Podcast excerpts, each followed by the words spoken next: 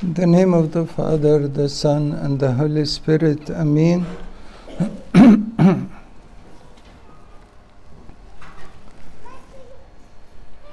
Today, the Gospel is about the birth of John the Baptist.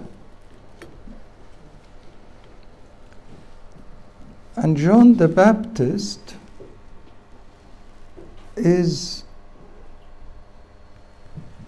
the one the Lord said about him, he is the greatest ever man born of a woman. Yani can, can you see? Greatest ever man being born of a woman.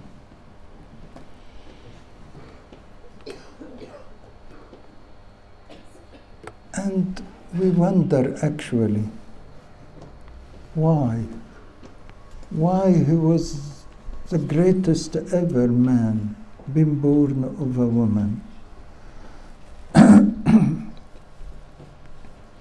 John the Baptist was the preceder of our Lord Jesus Christ.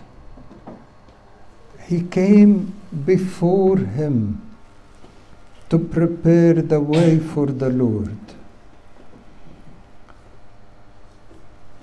And the Lord even kept his birth till it was the birth of our Lord Jesus Christ. I mean, for Zachariah and Elizabeth, he delayed the Elizabeth's pregnancy till she was nearly in her 80s. When she was never imagined that she can bear a child.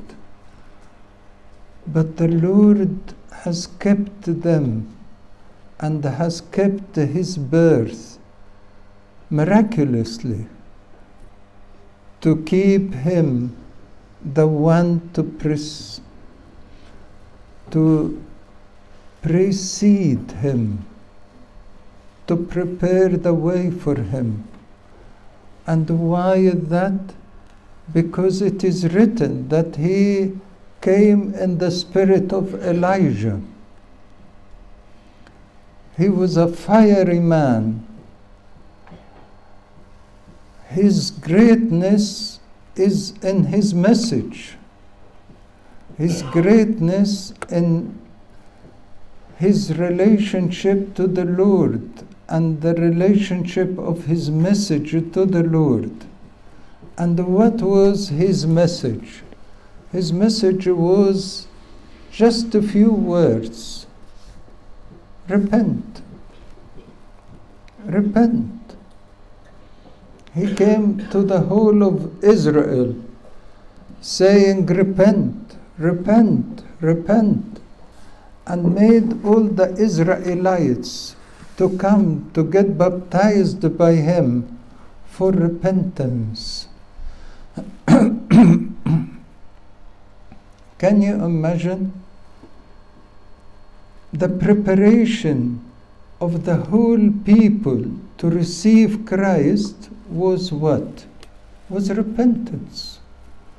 And that is why repentance is essential in our lives, in our Christianity, essential for our eternity, because no one can go to heaven without repentance. No one.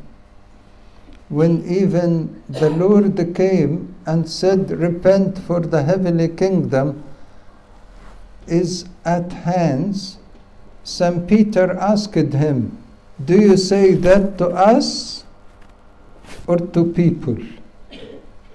And the Lord said, Unless you repent, you will perish. It makes no difference between an apostle or a normal person. Unless you repent, you will perish.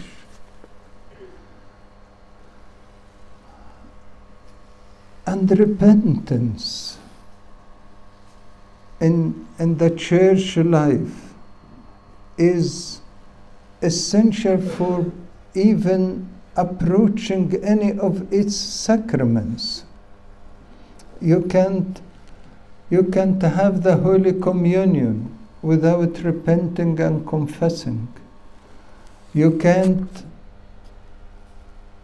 be anointed with the anointment of the sick without repenting and confessing. You can't get married without repenting and confessing. Repentance and confession is always essential for having any sacrament.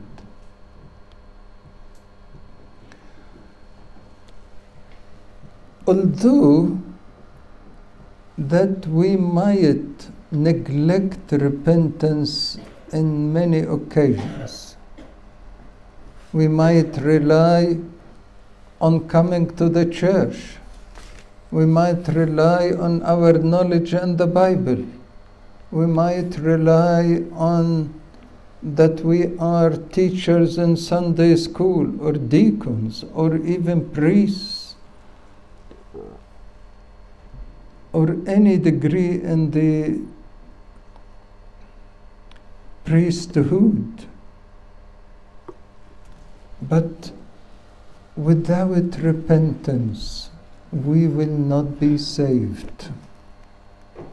We will not be saved. Unless you repent, you will all perish.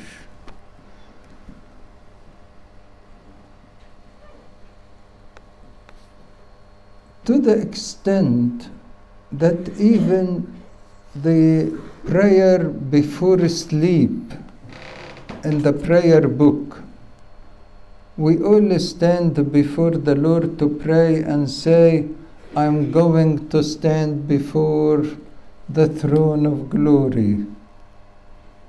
As if you are reminding yourself that you might go to sleep and would not wake up in the morning.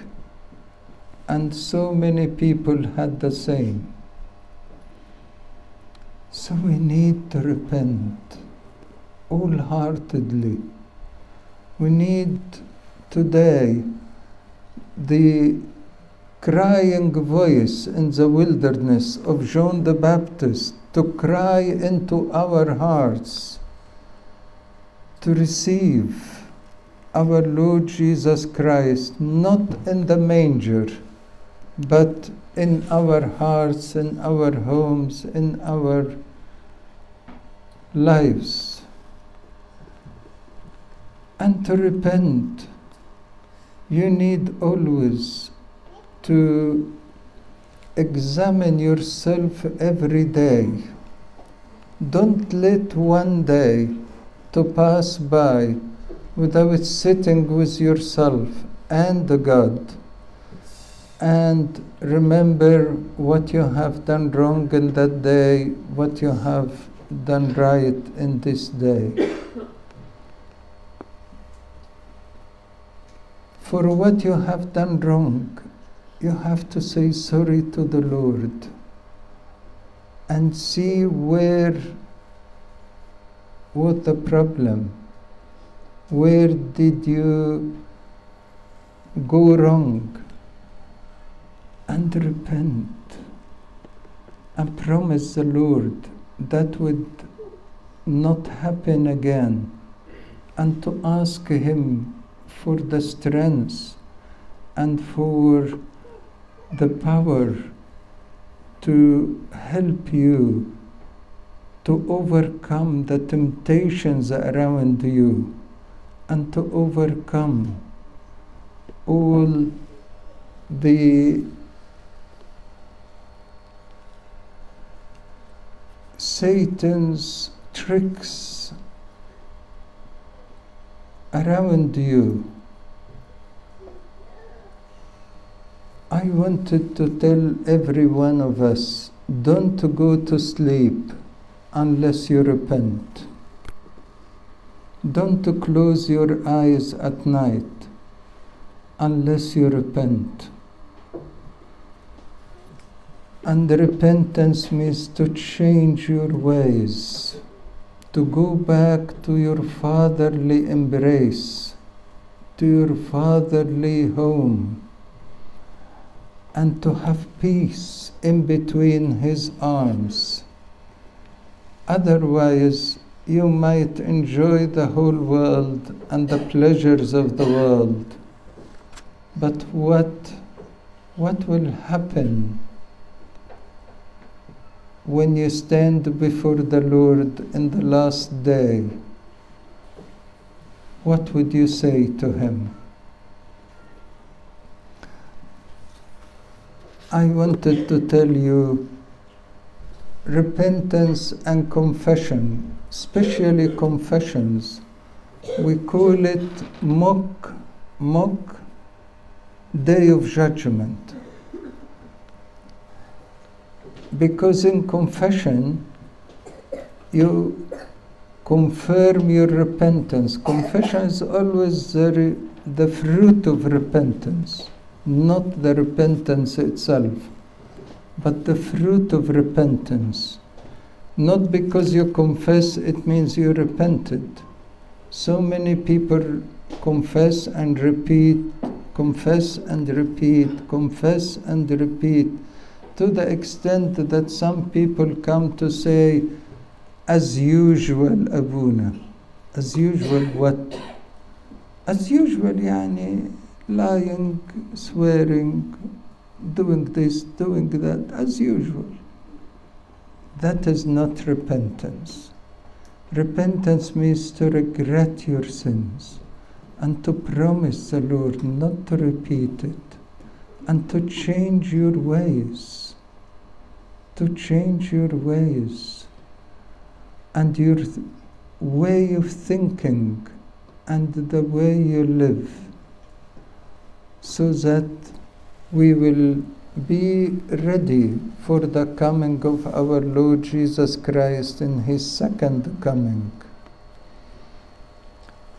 Many neglect confessions, many neglect daily repentance, but we need at the end of this year to really prepare ourselves by making real repentance and making resolutions for the new year to be different, to receive Christ and live in Him and let Him stay and appear in your body, in your life, in your home, in everywhere you go, even at your work, to everyone. May the Lord give us all this great repentance and glory to God forever. Amen.